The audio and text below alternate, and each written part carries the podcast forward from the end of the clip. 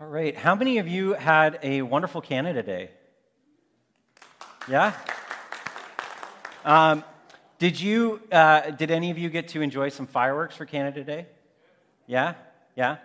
Um, well, my Canada Day was pretty awesome. I got to spend some time with my wife. Uh, we we kind of celebrated going to bed at 8 a.m.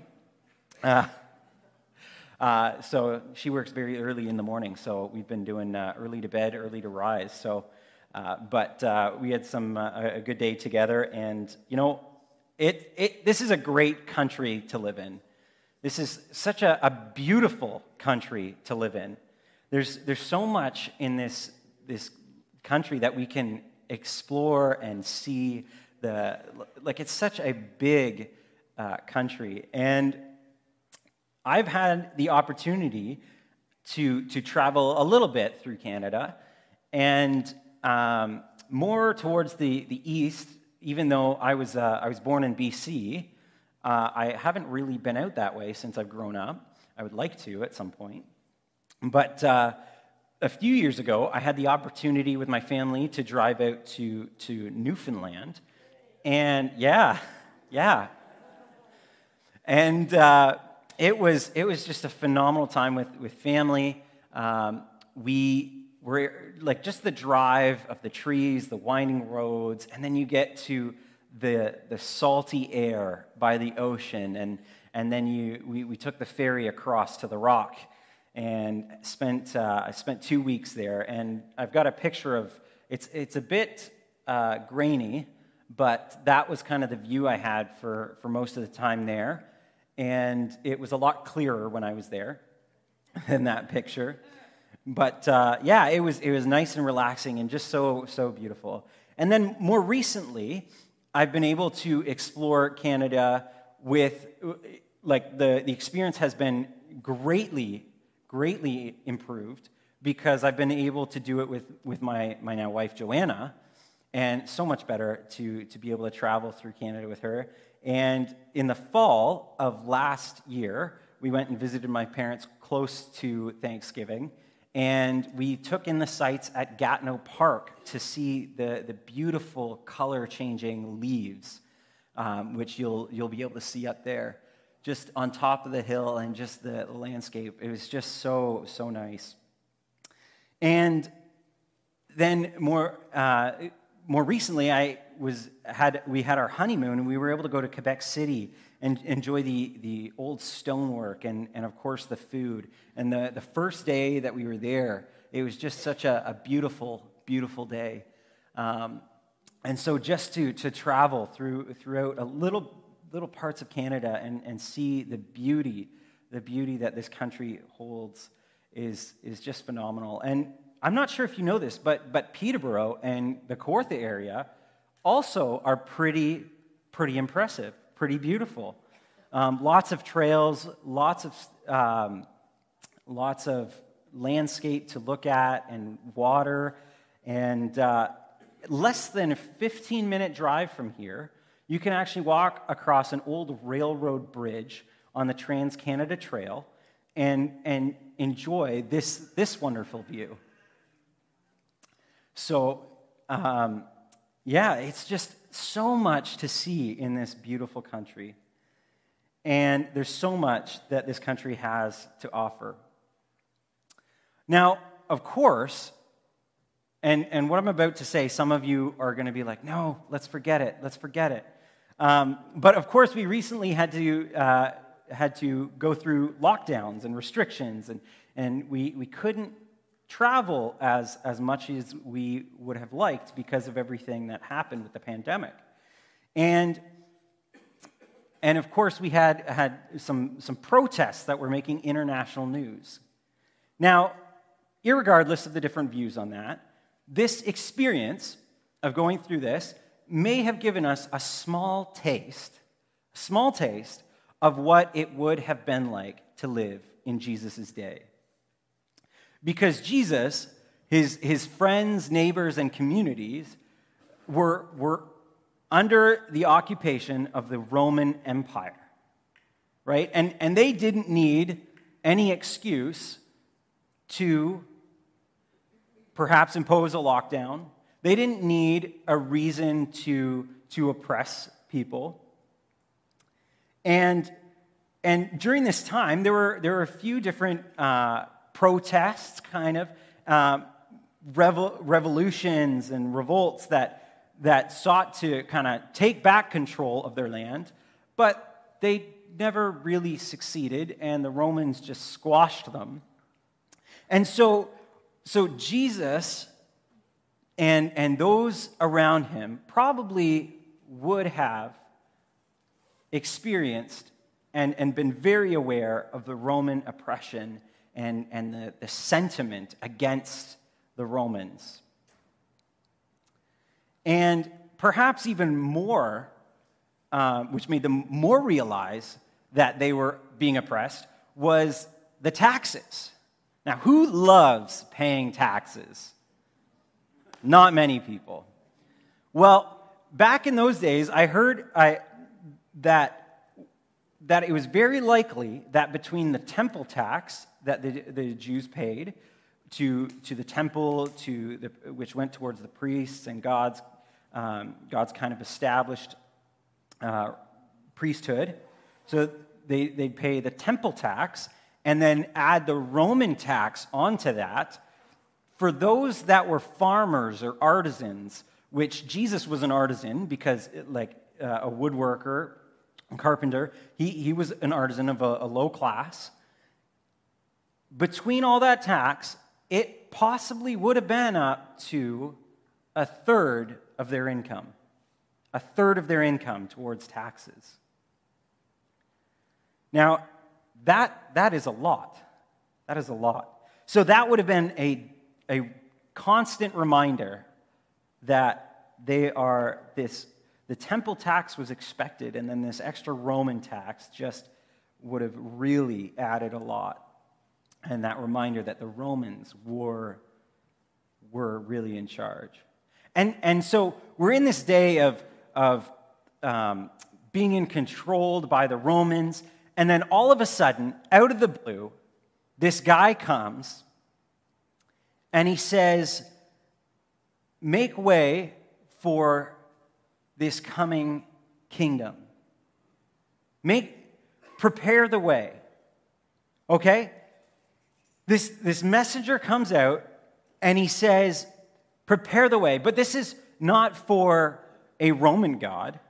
And the Romans actually kind of had this view that their, their leader, who, like Caesar or, or Nero, like they, they were expected to come, kind of believe of them as gods.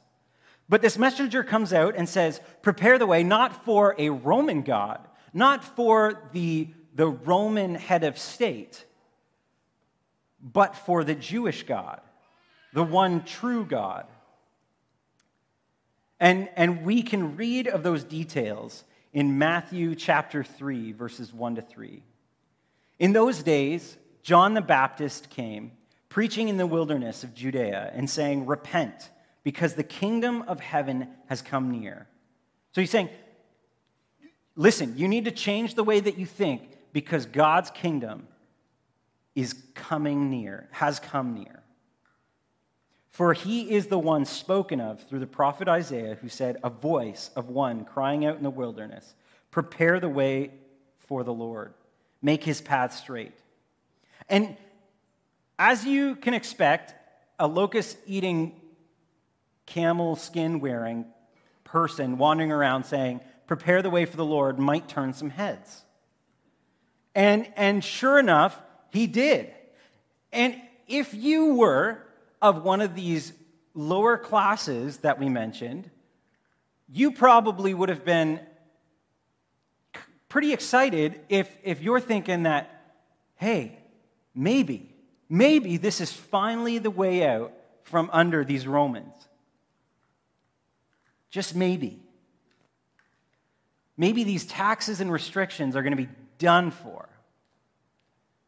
And so, as, as John is turning heads, we, we see that the people are longing for something else, longing for this new kingdom, a different kingdom.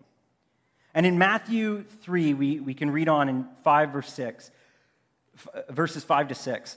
Then people from Jerusalem, all Judea, and all the vicinity of the Jordan were going out to him, and they were baptized by him in the Jordan River, confessing their sins. But see, John is just a launching point. See, John, John said, listen, listen, there's somebody coming after me. There's somebody coming right after me who, he says, I'm not even worthy to untie his sandals. That's the, the reverence and awe that John had for somebody coming after him. And so there's this, this announcement of someone greater. There's this announcement of this new kingdom. And the people of that day are challenged to change their minds and, and prepare their lives for this new kingdom. And then out steps Jesus, this artisan of low class. And what does he do? Well, Matthew chapter 4, verses 17, sums up what Jesus did. But we're going to start in chapter 4, verse, verses 12 to 16. When he heard that John had been arrested, so when Jesus had heard that John had been arrested, he withdrew into Galilee. He left Nazareth and went to live in Capernaum by the sea, in the region of Zebulun and Naphtali. This was to fulfill what was spoken through the prophet Isaiah. Land of Zebulun and land of Naphtali, along the road by the sea, beyond the Jordan, Galilee of the Gentiles. The people who live in darkness have seen a great light. And for those living in the land of the shadow of death, a light has dawned. And I just want to pause right there because what, what a beautiful, beautiful phrase of hope. What, like, if, if that was said to you in a moment where, where you feel just completely at a loss, said, Listen, in your darkness, you will see a great light. In the shadow of death, a light has dawned. What hope! And this is the message that Jesus proclaimed. This is the message for, for those of you that look around the world and, and feel overwhelmed. This is the message for you that, that watch the news and, and just don't know what's going to happen. This is for you that, that are looking at the week and don't know if, if you're going to make it through the, the stresses and the requirements of this week. A light has come, a light has dawned, and this is what Jesus says, Matthew 4:17. From then on, Jesus began to preach. This is what he began to preach. Repent because the kingdom of heaven has come near.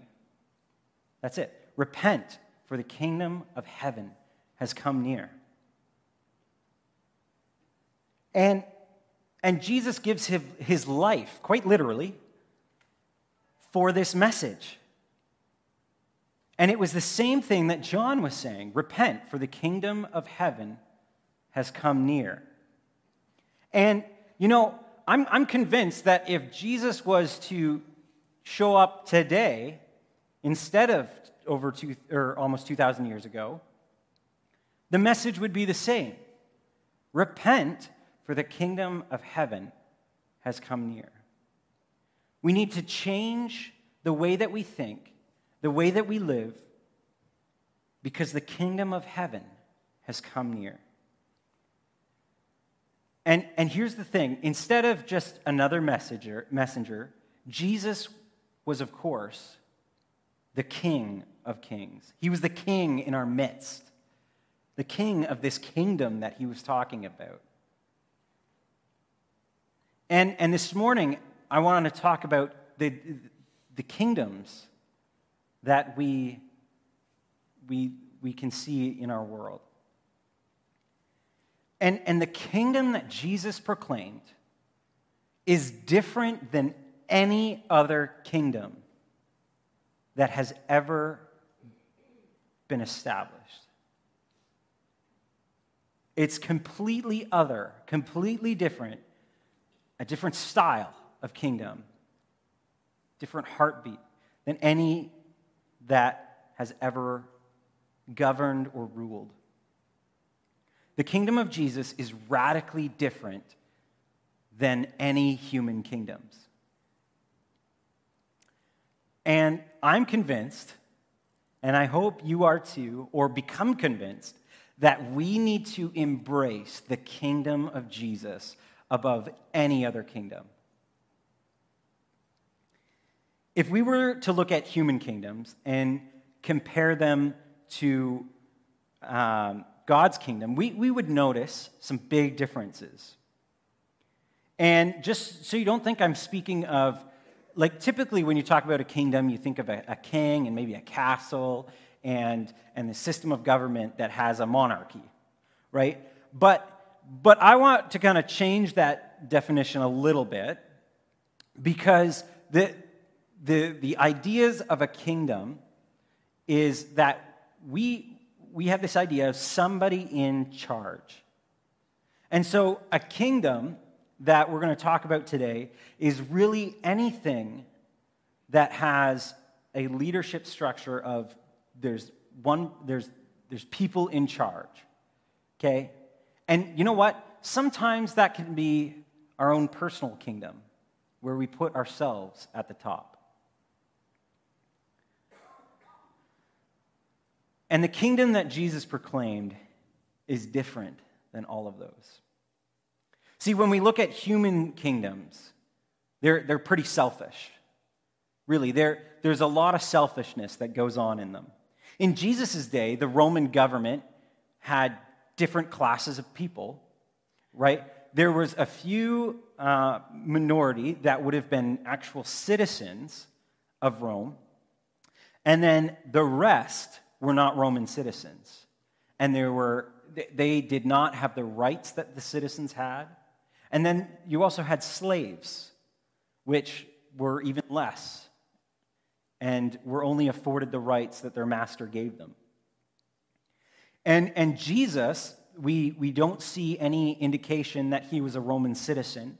In fact, the, the, the fact that his trial, Pilate said, you know what, I, I don't see anything wrong with this guy, but I'm washing my hands of it. That indicates strongly that Jesus was not a Roman citizen and didn't have the rights to a fair trial.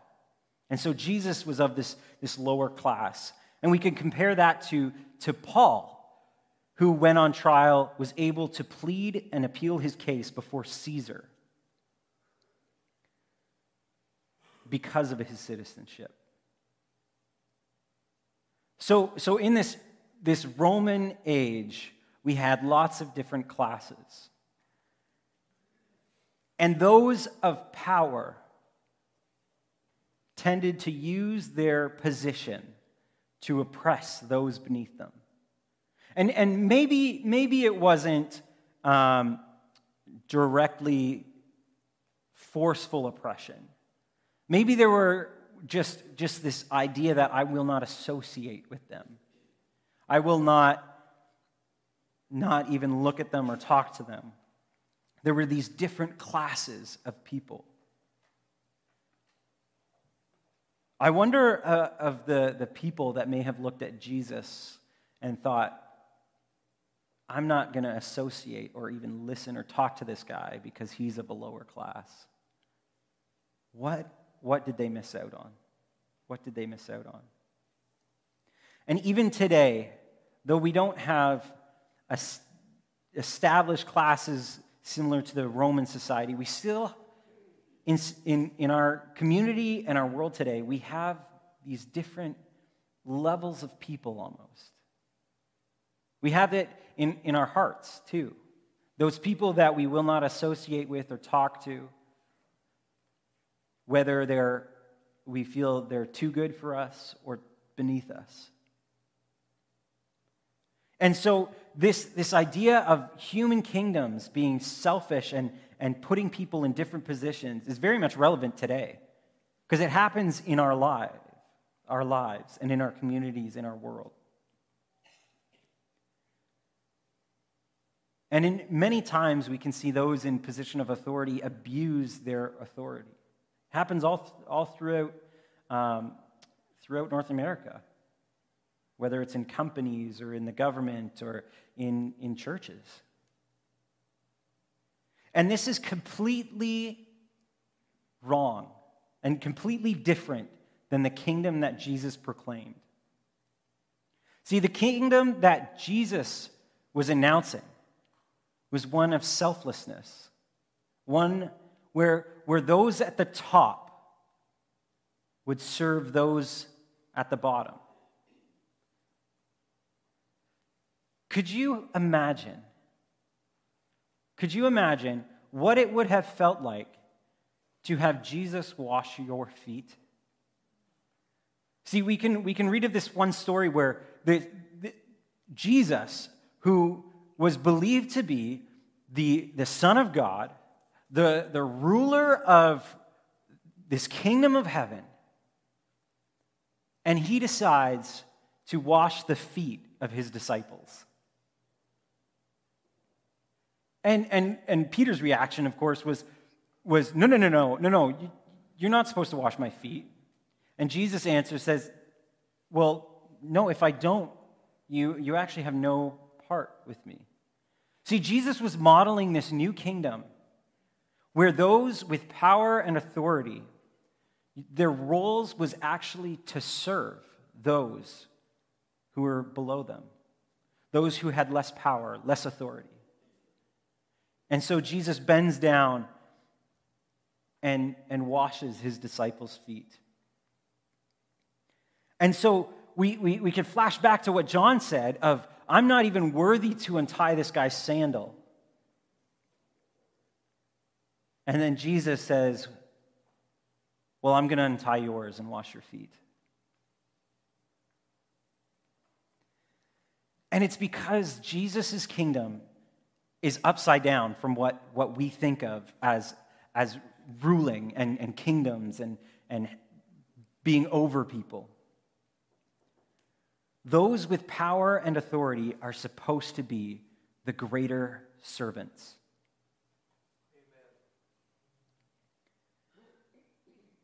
Amen. And Jesus, at one point, tells his disciples a parable about people who work for a man with, for, for different lengths of time and they receive the same pay.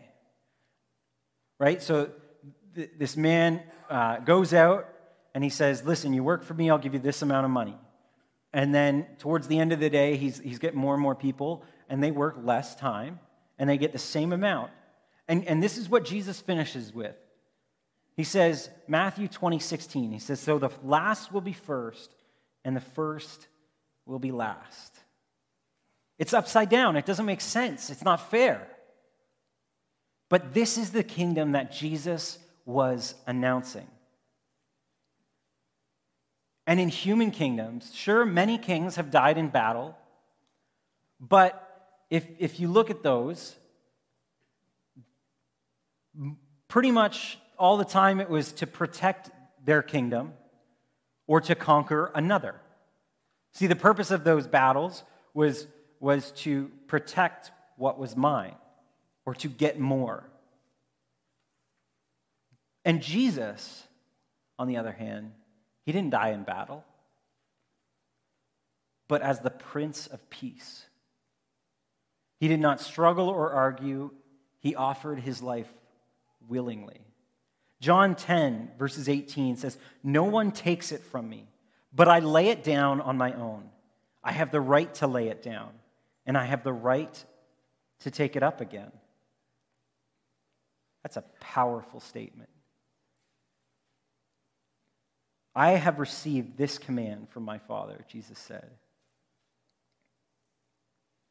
And we see as, as Jesus, his kingdom, that he's, he's saying, This kingdom is here. And, and his disciples, time and time again, they, they didn't fully get it. And when Peter is, or when Jesus is about to be arrested, of course, Jesus, Jesus is being taken at night, and Peter pulls out his sword and, and tries to defend Jesus. And Jesus says, No, no, no.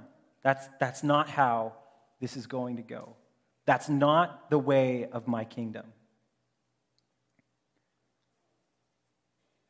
And the golden rule that, that many of us know, and maybe you know, know it and didn't realize this is where it came from. But the golden rule given by Jesus embodies the heart of the kingdom of heaven. As, as we love our God and we love our others and do for them what we want done for us, it embodies the heart of the kingdom. And this kingdom is marked not by a king who rules over his citizens, but a king who gives up his life for his citizens. Jesus died so that you can experience his kingdom, which provides you with everything you truly need. See, where a kingdom, the, the Romans would tax their people, where our governments tax our people. Jesus' kingdom is one that is fully funded before anyone gives a penny, and it gives to people. Jesus' kingdom gives us what we need, what we truly need.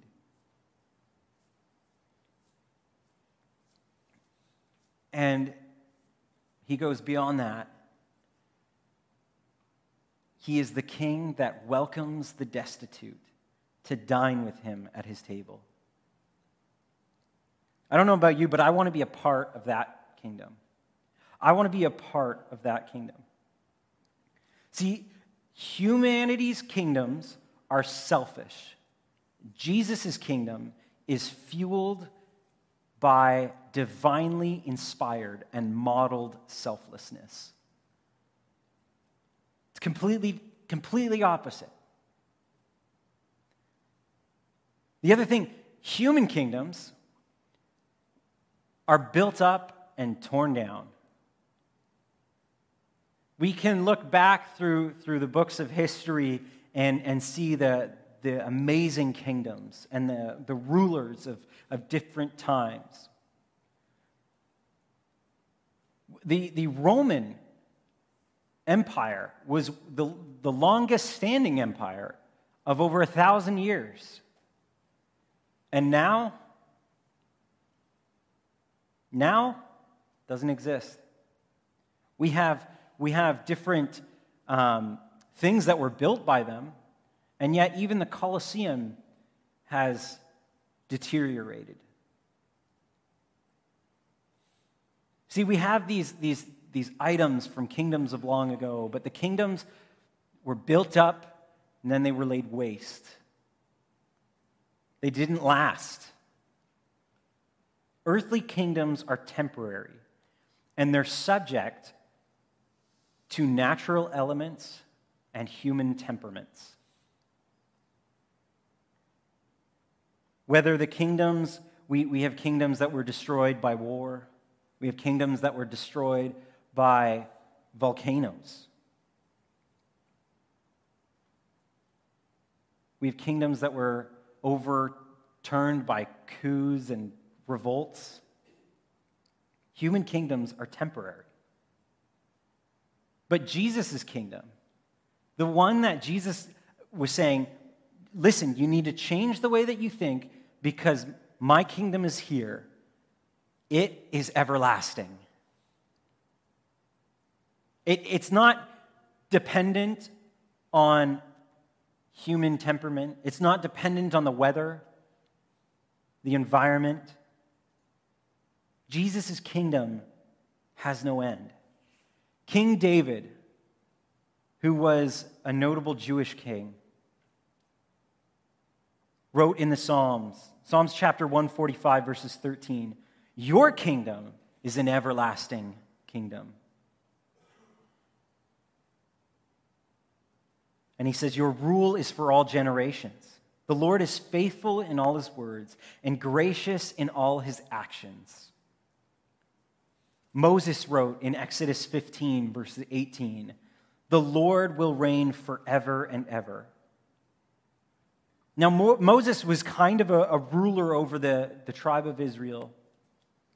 And, and King David was later a king over the nation. And yet, these two people recognize that, listen, our rule, our position, no, no, no, there's something greater. God's kingdom is forever. And the prophet Jeremiah, who saw and, and announced that his kingdom that he was a part of would be just besieged and taken over. This is what Jeremiah said in Lamentations chapter 5 verse 19. You, Lord, are enthroned forever. Your throne endures from generation to generation. And Jeremiah would have seen the, the terrible effects of war firsthand and the fall of one kingdom and the rise of another. In Daniel, we read the prophecy of the kingdom of Jesus. Daniel chapter 7, verse 14. He will be given dominion and glory and a kingdom, so that those of every people, nation, and language should serve him. His dominion is an everlasting dominion that will not pass away and his kingdom is one that will not be destroyed. Jesus' kingdom is forever and undestroyable. And here's something that, that I kind of learned recently, or, or my, my understanding was, was changed a bit. Did you know that Jesus' kingdom is not built by you? It's not built by us. Jesus' kingdom is not built by us. See, I've, there, have been many times where I've talked about like, um, like let's, let's build the kingdom or let's do this to, to further build God's kingdom. But nowhere do we read that God's kingdom is being built by human hands. In fact, the, the author of Hebrews in chapter 12, verses 28, says this Therefore, let us be grateful for receiving a kingdom that cannot be shaken, and thus let us offer to God acceptable worship with reverence and awe. We don't build it, but we get to receive it. We get to experience it and live as, as citizens, of part of this established kingdom that God has built. The, the stress is not on us to build it, but to thank God for building it and allowing us to take part of it. And when we live as, as people with, with changed minds, because God's kingdom is here, we don't build his kingdom, but we invite people to receive the kingdom, to take part in what God has already built. See, human, human kingdoms are temporary. Jesus' kingdom is eternal. Jesus' kingdom is eternal. There's so many points where it says, this is a kingdom of every nation, every tongue, every tribe.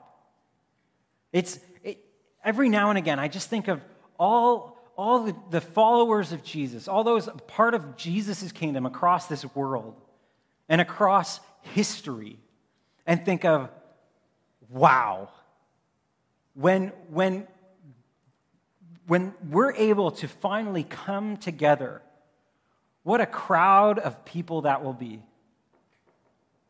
And, it, and there's going to be a lot of people that, that maybe we didn't think should be there. And you know what? To be honest, I, other than what Jesus did, I, I don't belong there. And, but that's the beauty of it that we get to take part in the kingdom of Jesus because of what he did.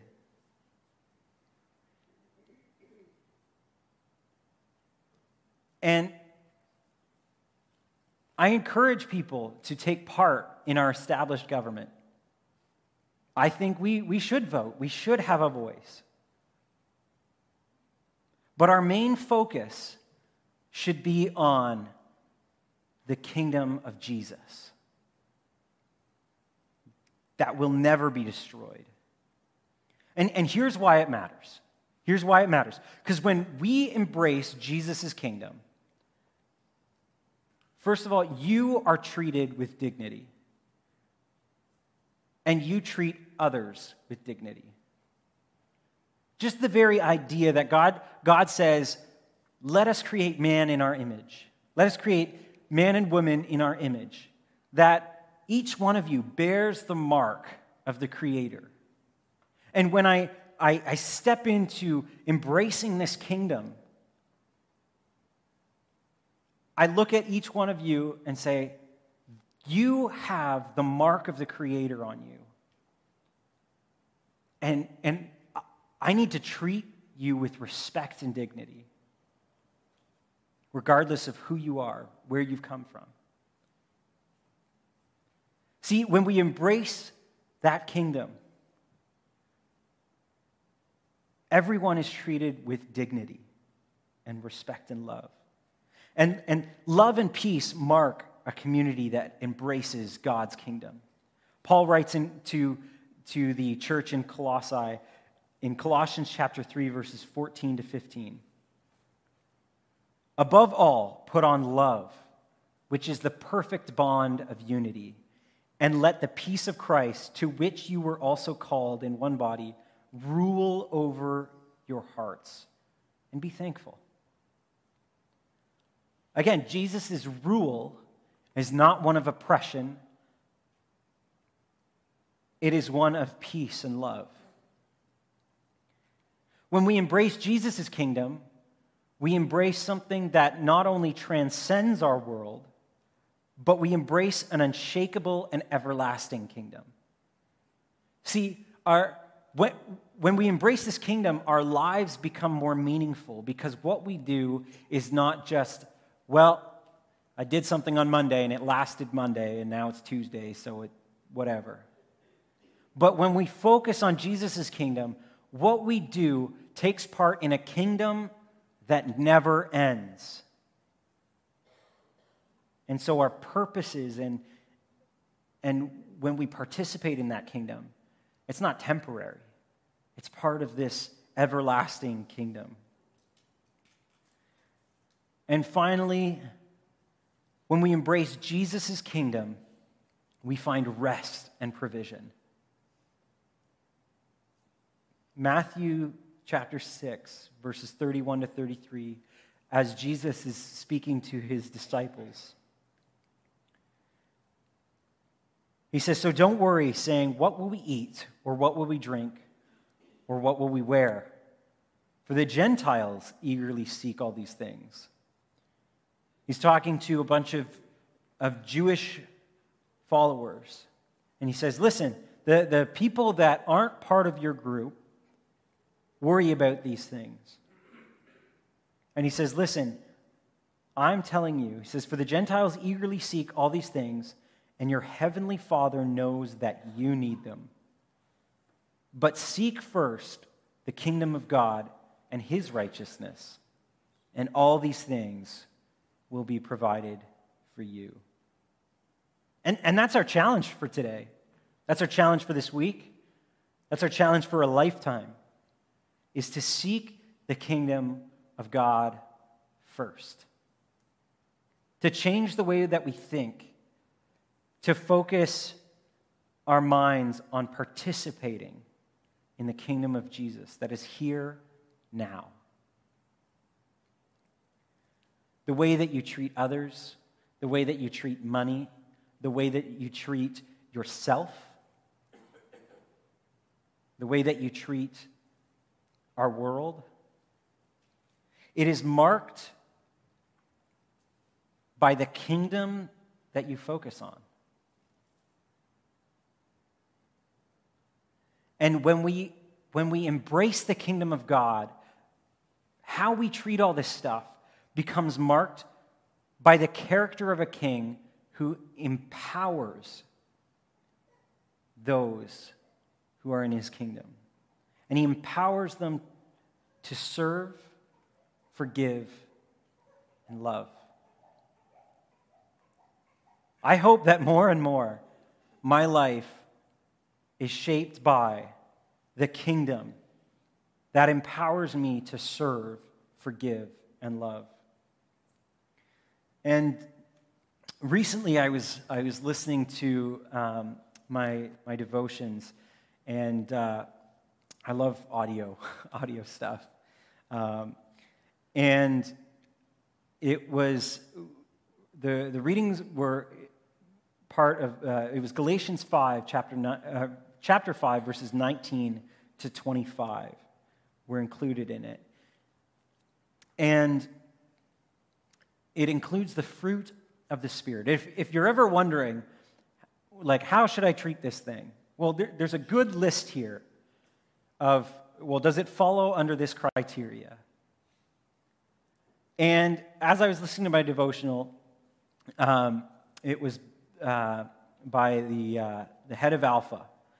And he said, What I have tried to put into practice is that I will read the fruit of the Spirit and I'll stop at the one that I feel most challenged by. I'll just stop there. So maybe, maybe that would be something, a good practice for you as, as you ask God to work on your character. Let's read Galatians 5 19 to 25.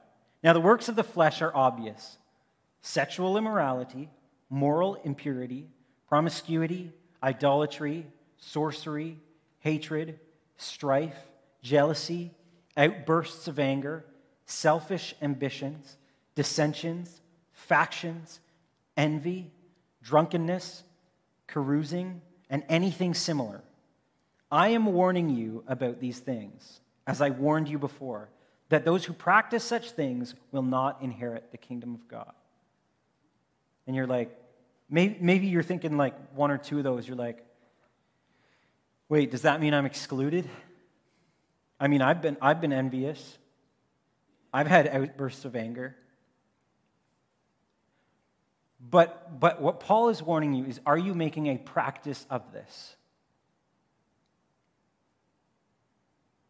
And so that's where our focus needs to be changed and shift towards God's kingdom. Because this is what Paul says the, the fruit of the Spirit of God's kingdom, the fruit of the Holy Spirit, says, But the fruit of the Spirit is love joy, peace, patience, kindness, goodness, faithfulness, gentleness, and self control.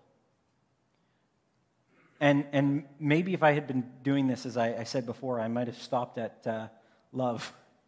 Because there's sometimes that, it's like, wait, I'm not really acting out love.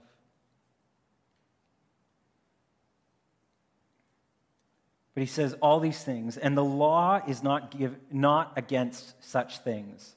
Now, those who belong to Christ Jesus have crucified the flesh with its passions and desires. See, we've put away that, that old stuff. And if we live by the Spirit, let us also keep in step with the Spirit. And if it ever feels too hard or impossible, Maybe, maybe you're reading this and you're like, I've got a lot of work to do. Well, I'm with you. But that's where Paul says, let us keep in step with the Spirit. Over the years, I have experienced the Holy Spirit working in my life. No, I'm absolutely not perfect. But slowly, bit by bit, though, though I may step off the path. Think of like as you're walking through snow, maybe as a, as a child, you would follow your mom or your dad, and they'd put footprints in this deep snow. And it was much easier to, to walk in those footsteps than it was to wander off. But sometimes you'd step out, and, and maybe, maybe that, it's those times when you need to just step back in to get back in step with the Spirit.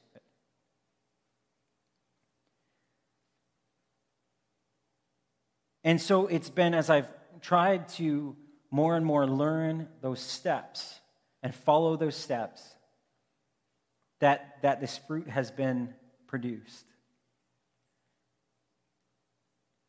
See, I'm, I'm still a work in progress, and you are too.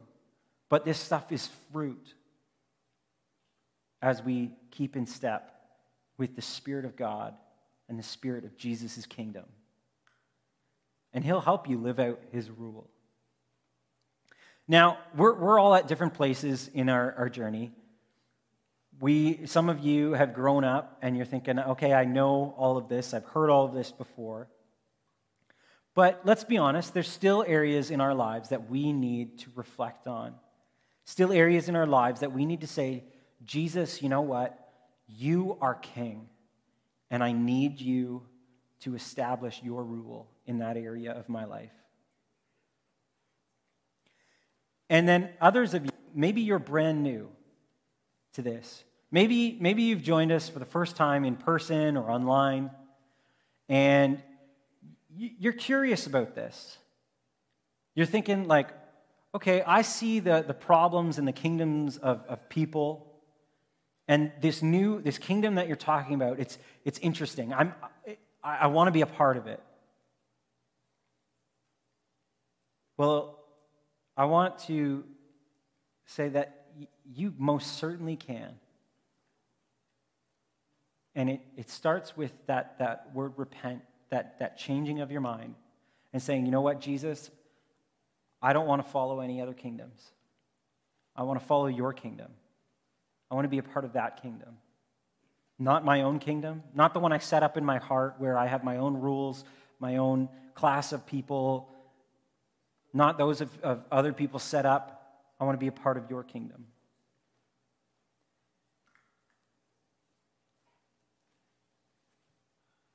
And you get to be a part of that kingdom when you put Jesus as your king, as your Lord, as, as your Savior. And it's so wonderful because you get to experience the, the beauty of life that God has fully intended for you. And you get to be a part of a kingdom that doesn't end, and that also gives you eternal life. So we're left with a question, all of us. Will I follow the way of Jesus? Will I accept his death and resurrection and new life? Will I follow him in his kingdom? When, uh, when I was in Quebec City on my honeymoon, Joanne and I had the opportunity to go up to uh, Saint Anne de Beaupré, which is um, this beautiful cathedral in just this small town. And it, it really felt out of place when we saw it. And inside it was just this beautifully um, decorated cathedral and like every stone every uh, like the stained glass the mosaics like every part of it was just so artistically done. And then in the basement um, there was a, a chapel as well. So under the sanctuary there was a chapel which was equally impressive with every little piece just very beautifully done. And in the right corner at the front, there was a, a crucifix that shows Jesus on the cross. But th- this one was different. And so it, it sparked my interest. And instead of Jesus just being on the cross, it showed Jesus with one hand nailed to the cross and the other one reaching out. And at first I thought it was symbolizing, like, this is for you, I'm, this is a helping hand. And, and then, and, and it's very true that, yeah, that's, that's what Jesus, part of what Jesus did that for. But then as I looked closer, it got more challenging. Because above Jesus, there was a plaque as part of this crucifix. And it didn't say King of the Jews. In French, it said, Come, follow me. And I took a picture of it. At the very top just says, Come, follow me. What a, what a challenge, and yet what a gift that we get to be a part of God's kingdom. This morning we, we sung the national anthem, and I'm, I'm very, very proud to be in this country. And I asked also um, for Tim to lead the song The Anthem by Phil Wickham, which the chorus starts with the line Jesus, the anthem of my heart. Jesus is the anthem of my heart. And where I, I love being a part of this country, may each one of us say, Jesus is the anthem of our hearts. And today we get the opportunity to, to join together in, in communion and remembering the, the kingdom and the way of Jesus.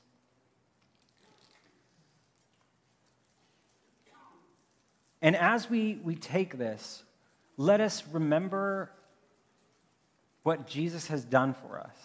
And may it challenge us to live fully, more fully into Jesus' kingdom.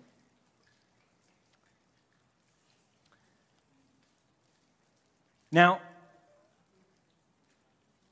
I'll invite the, uh, the worship team to come up, and uh, you know what? We'll end the service with songs after, after we take communion. And, and we, we typically read uh, a portion from Paul's letter to the Corinthians, his first letter to the Corinthians for communion. And, and Paul's writing, and he says, Examine yourselves.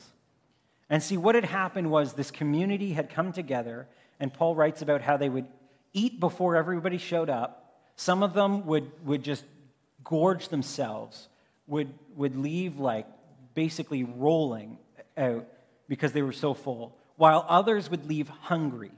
See, they would have a meal together. And, and some of them would get drunk, and some of them would be thirsty. And there's this divide in those that had and those that didn't have. And, and it was completely, completely wrong from what the kingdom of God had established. And Paul says, no, no, no, that's not how you do it. This is supposed to be done together. Everyone should get food, everyone should get drink. And we, we've made it a bit different where we use these small emblems. And yet we're still challenged with the, the idea that let's do this together, but in our lives as the body of Christ how do we treat each other? How do we treat those in our community? Are we doing so as Jesus' kingdom or, or with the focus of our own or other kingdoms in mind?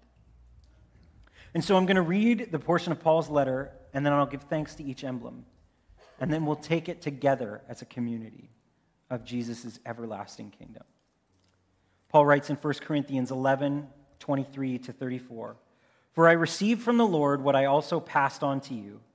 On the night he was betrayed, the Lord Jesus took bread, and when he had given thanks, he broke it and said, This is my body, which is for you. Do this in remembrance of me. In the same way, also he took the cup after supper and said, This cup is the new covenant in my blood. Do this as often as you drink it in remembrance of me. For as often as you eat this bread and drink the cup, you proclaim the Lord's death until he comes. So then, whoever eats the bread or drinks the cup of the Lord in an unworthy manner will be guilty of sin against the body and the blood of the Lord. Let a person examine himself. In this way, let him eat the bread and drink from the cup. For whoever eats and drinks without recognizing the body eats and drinks judgment on himself. This is why many are sick and ill among you, and many have fallen asleep. If we were properly judging ourselves, we would not be judged. But when we are judged by the Lord, we are disciplined so that we may not be condemned with the world. Therefore, my brothers and sisters, when you come together to eat, welcome one another. If anyone is hungry, he should eat at home, speaking of those who would just eat and eat. If you're, if you're that hungry, eat at home, so that when you gather together, you will not come under judgment. I will give instructions about the other matters whenever I come. So let us take this together. Jesus, I thank you for the body broken for us. May we follow in your way, in your kingdom by your Spirit, as we embrace your new way. Thank you. Let's eat together.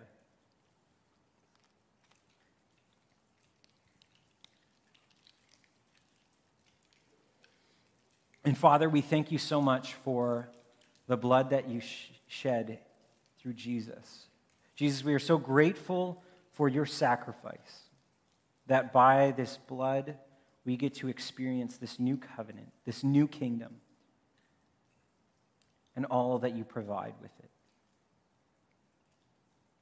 Help us to live that out. Thank you. Amen. Let's drink together.